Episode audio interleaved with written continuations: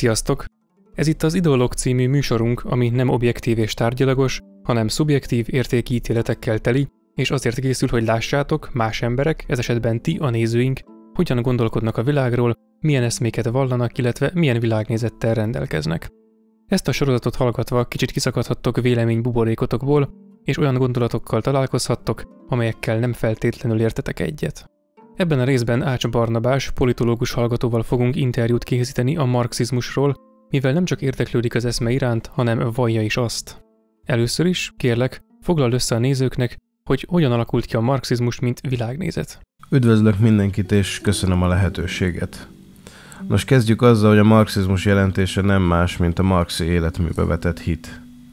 Ha én marxista vagyok, lehetnek ugyan különböző elképzeléseim, de az mindenképpen elmondható rólam, hogy Marxnak a társadalomról és gazdaságról alkotott elképzelései azok nagyon közel állnak hozzám, és velük tudok leginkább azonosulni. Hogy ezeknek pontosan mik az alapkövei, arra mindjárt kitérek, de előtte kiemelnék néhány életrajzi adatot.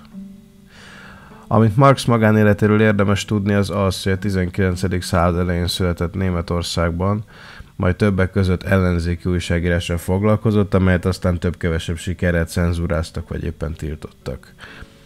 Engels úgy jött a képbe, hogy Kölnben látogatást tett a Rheinische Zeitungnál, és ott figyelt fel Marxra, akinek később szánysegédje szponzora, illetve, hogy stílusosan fogalmazzak, elvtársa lett. Ő egyébként tehetős ember volt, lévén az apjának volt egy gyapott szövőüzeme Angliában. Marxnak szüksége volt egy ilyen barátra, hiszen saját anyagi helyzete nem volt a legszerencsésebb, arról nem is beszélve, hogy egyik ország után tiltották ki a másikból. Azt se felejtsük el, hogyha nincs Engels, ma lényegében nem érthetnénk Marxot, hiszen halála után Engels még rengeteg publikációt jelentetett meg, amelyeket politikai okokból hajlamosak szándékosan figyelmen kívül hagyni az emberek. Most már csak az a kérdés, hogy milyen alapokon nyugszik az az ideológia, amit ők hagyományoztak a világról. Az ipari forradalomnak köszönhetően beinduló kapitalizmusban Marxék felfigyeltek arra a jelenségre, amit úgy hívnak, hogy kizsákmányolás. Ez azt jelenti, hogy tőkés viszonyok között a munkaerő is áru jelleget ölt, amelyet munkabérrel fizetnek. Ez mai szemmel valószínűleg senkinek sem új. Viszont az, hogy mennyi az a munkabér, azt valójában nem a munkaidő alapján határozzák meg, hanem a munkaerő újratermeléséhez elegendő áruk előállításához szükséges idő alapján. Így a kifizetések után fennmarad egy értéktöblet, amely bizony nem a munkásé, hanem profit formájában csapódik le annál a vállalatnál, amelyik őt alkalmazza. A munkások körülményeit tovább nehezíti, hogy tőkés viszonyok között a termelőeszközök javarészt magánkézben vannak. A közhiedelemmel ellentétben Marx nem az államosítás mellett voksolt, hanem amellett, hogy a termelők kapják vissza termelőeszközeiket. Máskülönben még inkább ki vannak szolgáltatva a tőkének.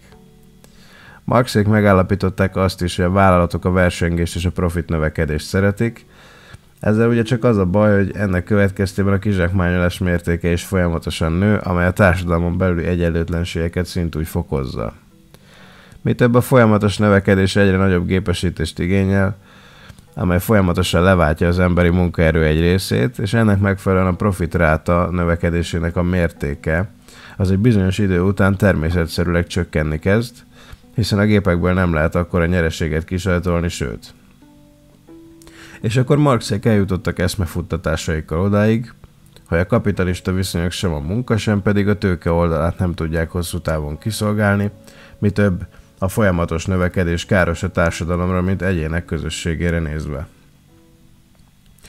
A megoldást a közvélekedéssel szemben nem abban látták, hogy néhány bolsevik fogja magát, megostromolja a téli palotát, átveszi az uralmat a világ legnagyobb országa fölött, majd kialakít egy diktatórikus államkapitalista szuperhatalmat, amely az egyre globalizálódó nyugatról indult magánkapitalizmus mellett egy alternatív valóságban zárványként létezik majd.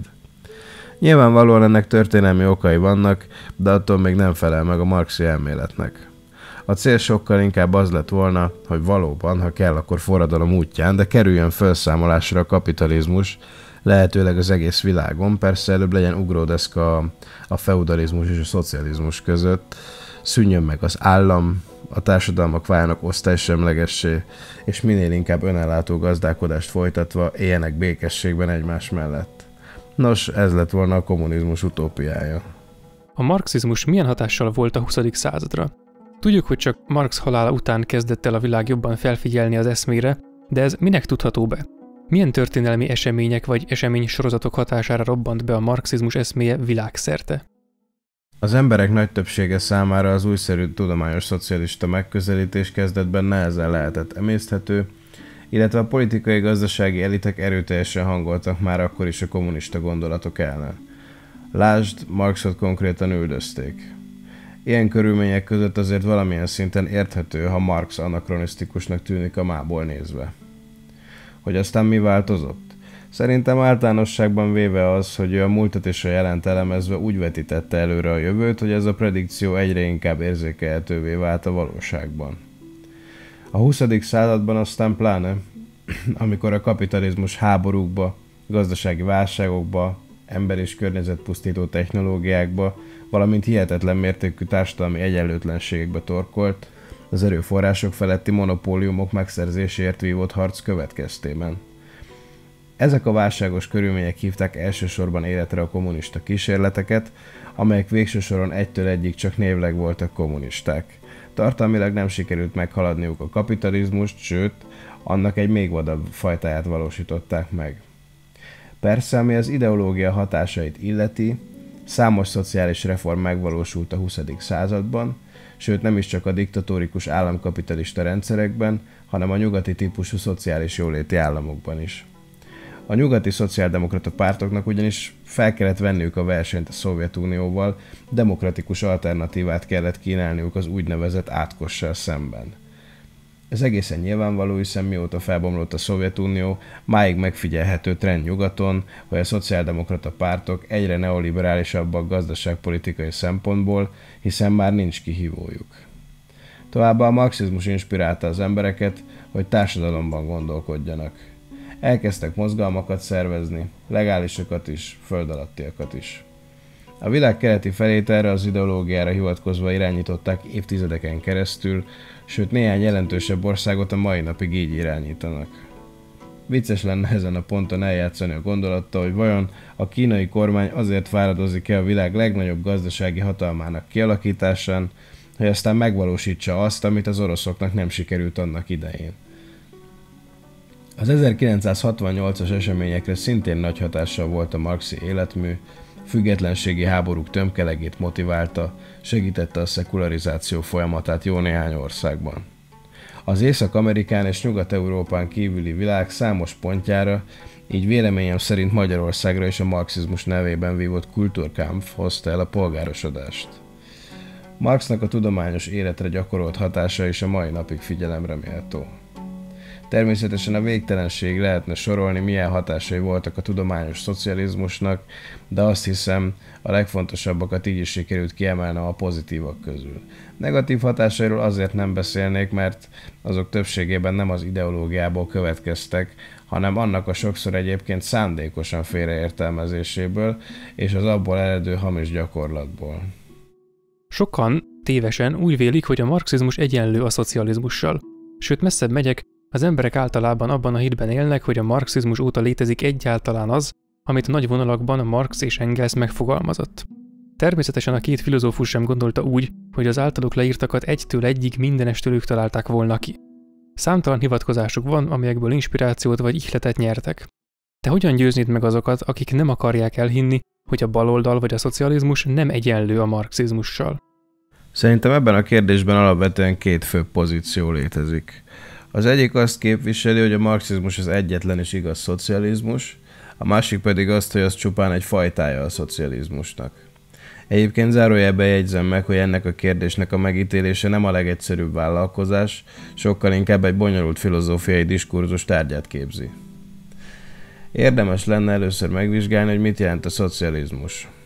Én itt is a szemantikai szempontokat helyezném előtérbe, a szocializmus nem más, mint a társadalomba, mint egyének közösségébe vetett hit.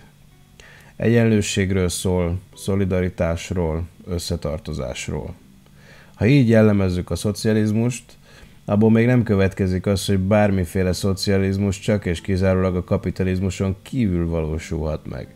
Szocialista megoldás lehet a progresszív adórendszertől kezdve, az állami támogatású bérlakás programon át a hajléktalanok segélyezéséig szinte bármi.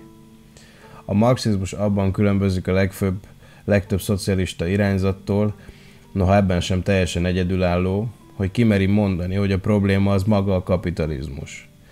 Továbbá teljes körű egyenlőséget kíván a társadalmon belül.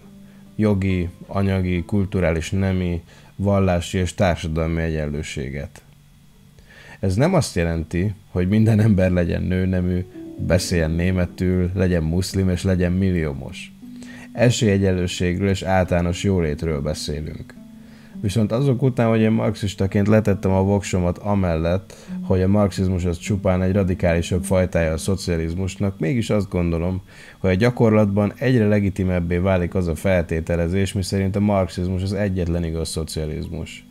Ez azért van, mert azok a szocializmusok, amelyek a kapitalizmuson belül valósulnak meg, sorra elveszítik szocialista jellegüket. A szociáldemokrata pártok neoliberális gazdaságpolitikájú pártokkal fognak össze, és hagyják magukat általuk dominálni. Tehát szerintem itt arról van szó, hogy világszintű reálpolitikai tendenciák ébresztenek rá egyre több embert arra, hogy a demokratikus szocialista irányzatok többé nem arról szólnak, amiért létrejöttek annak idején. Most felteszek egy költő ilyen sztereotipikus kérdést. A marxizmus valóban a pusztítás és maga a sátán ideológiája? És ha már ideológia, kérlek, beszélj egy kicsit arról, hogy Marxék hogyan viszonyultak az ideológiához, vagy akár az idealizmushoz. Azt hiszem a kérdés első felét elintézhetem egy nemmel, hiszen eddig is a marxizmus démonizálása ellen érveltem. Ami az idealizmust illeti, Marxék nem voltak idealisták, ők materialisták voltak. Tehát az anyagi valóság tapasztalatai alapján alakították, csiszolgatták az ideológiájukat. Ők a józanság filozófiában hittek, és elvetettek mindent, ami metafizikai. Igaz ez legalábbis az általuk kidolgozott eszmerendszer deskriptív jellegű részeire.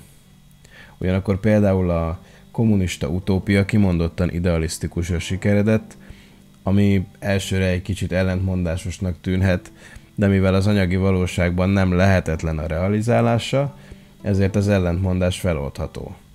Talán a sors iróniájával magyarázható, hogy ma a marxisták paradox módon gyakran kapják azt a kritikát, hogy jaj, te még mindig ebben hiszel, milyen idealista vagy, pedig már kipróbáltuk a Szovjetunióban, aztán nem működött.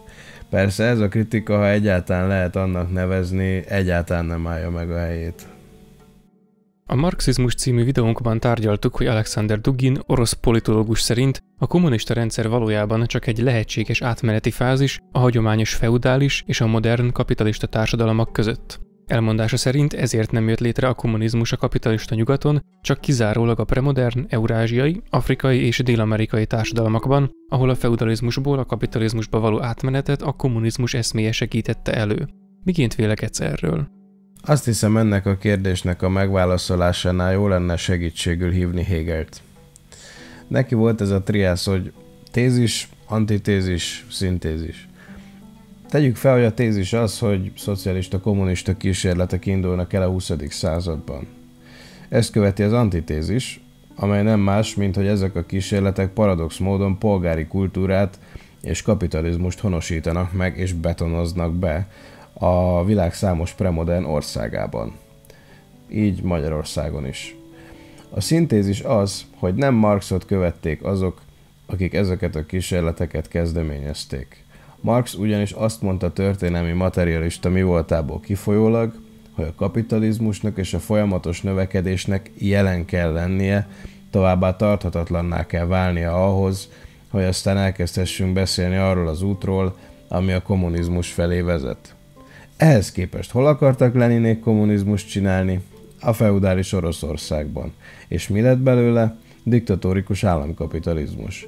Aki ebben még mindig kételkedik, annak szeretném jelezni, hogy az államkapitalizmust maga Lenin vezette be a szakzsargomba.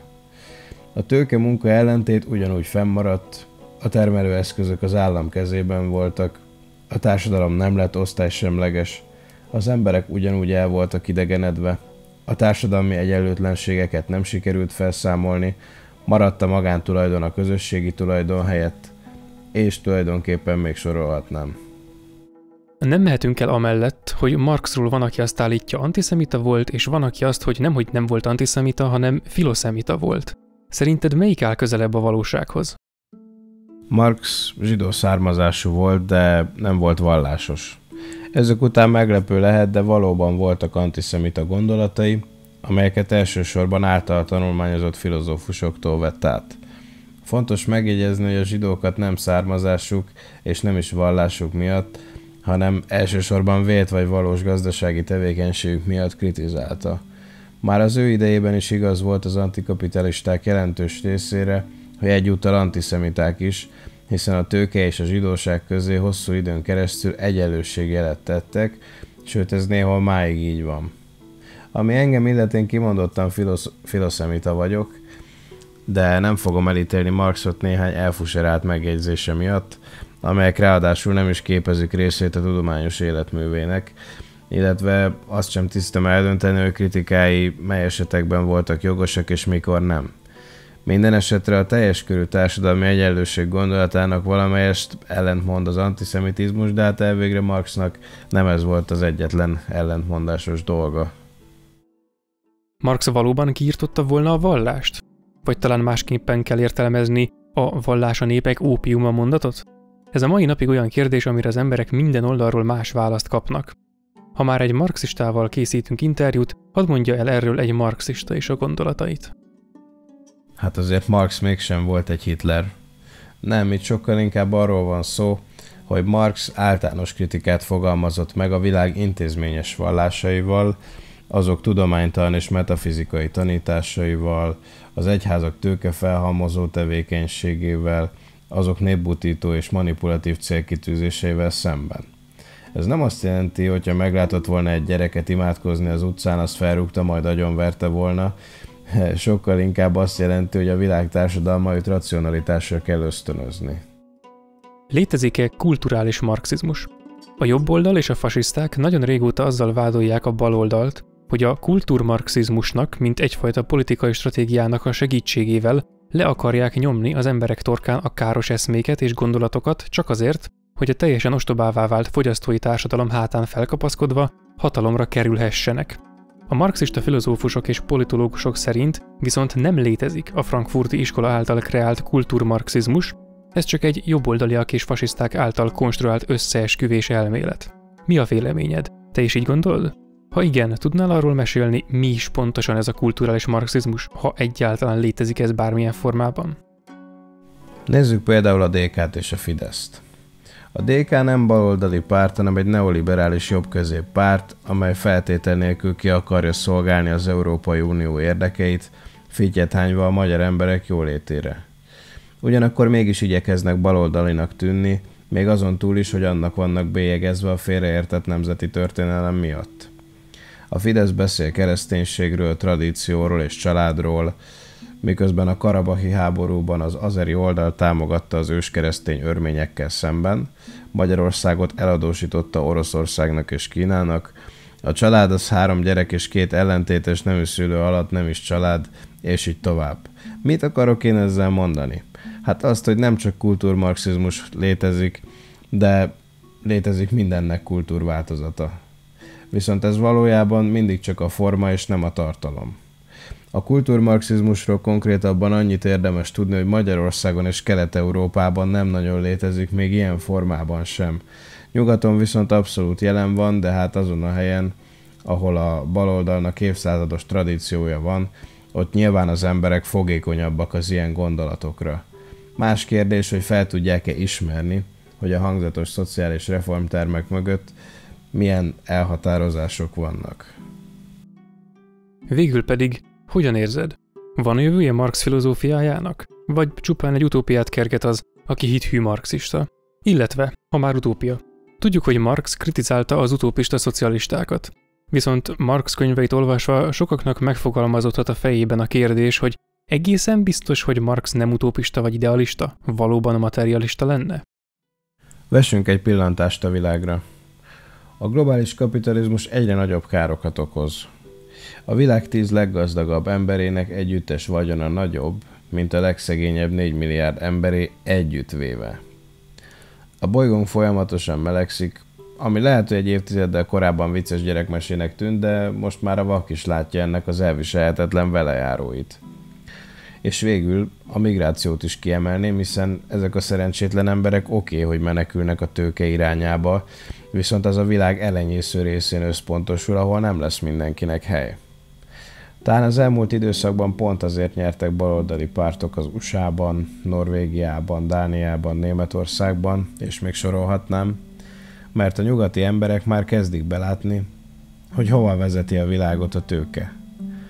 Az már egy másik kérdés, hogy ezek a többségében egyébként szociáldemokrata pártok mennyire fogják tudni csillapítani a kedélyeket, ezzel kapcsolatban nyilvánvalóan vannak aggájaim. Minden esetre mindaz, amit most elmondtam, az remélhetőleg arra utal, hogy belátható időn belül elérkezik a változás szele. Akkor majd egyértelműen meghatározhatóvá válik az is, hogy Marx idealista volt-e, vagy materialista. Én jó magam az utóbbiról vagyok meggyőződve. Köszönjük az interjún való részvételt Barnabásnak, a hallgatóknak pedig köszönjük a figyelmet. Amennyiben ti is szeretnétek egy hasonló videóban nézeteiteket, filozófiátokat, vallásotokat bemutatni, írjatok e-mailt nekünk az ideológiák tárháza kukac gmail.com címre. Tárgyként adjátok meg a témát, amiről beszélni szeretnétek, illetve néhány sorban vezessétek fel nekünk. További információért ajánljuk a videó leírását, illetve a komment szekcióban való böngészést és kérdezést. Sziasztok!